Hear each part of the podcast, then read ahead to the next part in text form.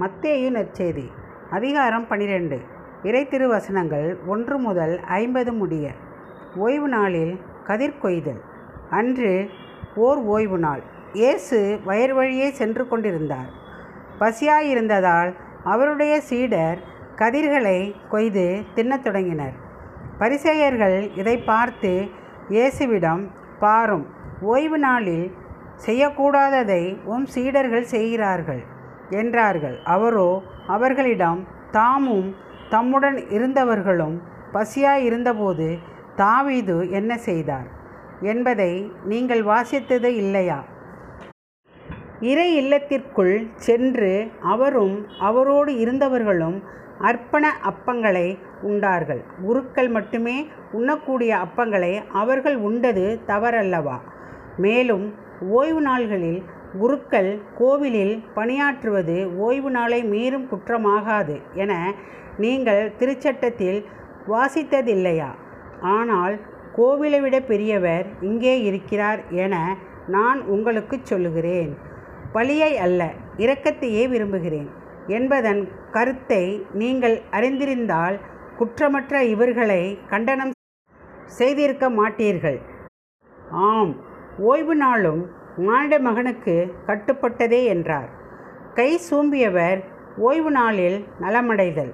இயேசு அங்கிருந்து அகன்று அவர்களுடைய தொழுகை கூடத்திற்குள் சென்றார். அங்கே கை சூம்பியவர் ஒருவர் இருந்தார். சிலர் இயேசுவின் மேல் குற்றம் சுமத்தும் நோக்குடன் அவரிடம் ஓய்வு நாளில் குணமாக்குவது முறையா? என்று கேட்டனர். அவர் அவர்களிடம் உங்களுள் எவரும் தம் ஒரே ஆடு ஓய்வு நாளில் குழியில் விழுந்துவிட்டால் அதை பிடித்து தூக்கிவிடாமல் இருப்பாரா? ஆட்டை விட மனிதர் எவ்வளவோ மேலானவர். ஆகவே ஓய்வு நாளில் மனிதருக்கு நன்மை செய்வதே முறை என்றார்.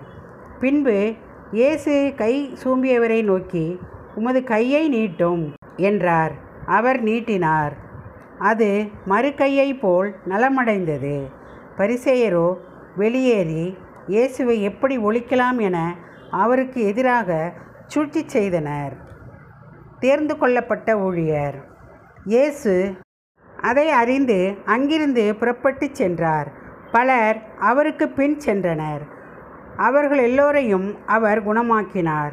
தம்மை குறித்து வெளிப்படையாக பேச வேண்டாம் என அவர்களிடம் அவர் கண்டிப்பாக சொன்னார். இறைவாக்கினராகிய எசாயா உரைத்த பின்வரும் வாக்குகள் இவ்வாறு நிறைவேறின. இதோ என் ஊழியர் இவர் நான் தேர்ந்து கொண்டவர். இவரே என் அன்பர். இவரால் என் நெஞ்சம் பூரிப்படைகிறது. இவருள் என் ஆவி தங்கும்படி செய்தேன். இவர் மக்களினங்களுக்கு நீதியை அறிவிப்பார். இவர் சண்டை சச்சரவு செய்ய மாட்டார் கூக்கலிட மாட்டார் தம் குரலை தெருவில் எழுப்பவும் மாட்டார். நீதியை வெற்றி பெறச் செய்யும் வரை நெறிந் நாணலை முறியார். புகையும் திரியை அணையார். எல்லா மக்களினங்களும் இவர் பெயரில் நம்பிக்கை கொள்வர். இயேசுவும் பெயல் செபூலும். பேய் பிடித்த ஒருவரை இயேசுவிடம் கொண்டு வந்தனர். அவர் பார்வையற்றவரும் பேச்சற்றவருமாக இருந்தார். இயேசு அவரை குணமாக்கினார். பேச்சற்ற அவர் பேசவும் பார்வையற்ற அவர் பார்க்கவும் முடிந்தது. திரண்டிருந்த மக்கள் யாவரும் மலைத்து போய் தாவீதின் மகன் இவரோ என்று பேசிக்கொண்டனர். ஆனால் இதை கேட்ட பரிசேயர் பேய்களின் தலைவனாகிய பெயல் செபுகளை கொண்டே இவன் பேய்களை ஓட்டுகிறான் என்றனர். இயேசு அவர்களுடைய சிந்தனைகளை அறிந்து அவர்களிடம் கூறியது தனக்கு எதிராகத்தானே பிளவுபடும் எந்த அரசும் பாழாய் போகும்.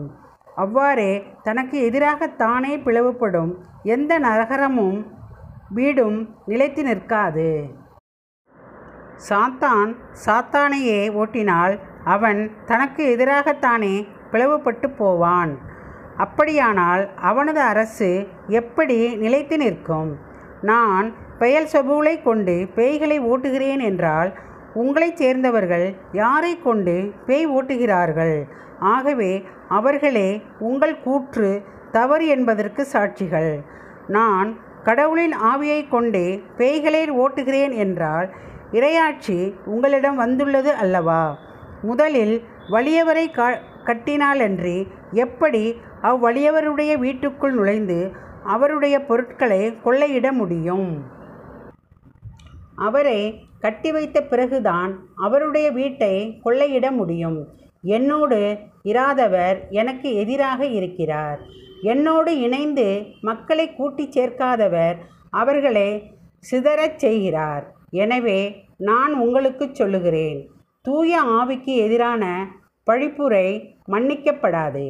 மக்களுடைய மற்ற பாவங்கள் பழிப்புரைகள் அனைத்தும் மன்னிக்கப்படும்.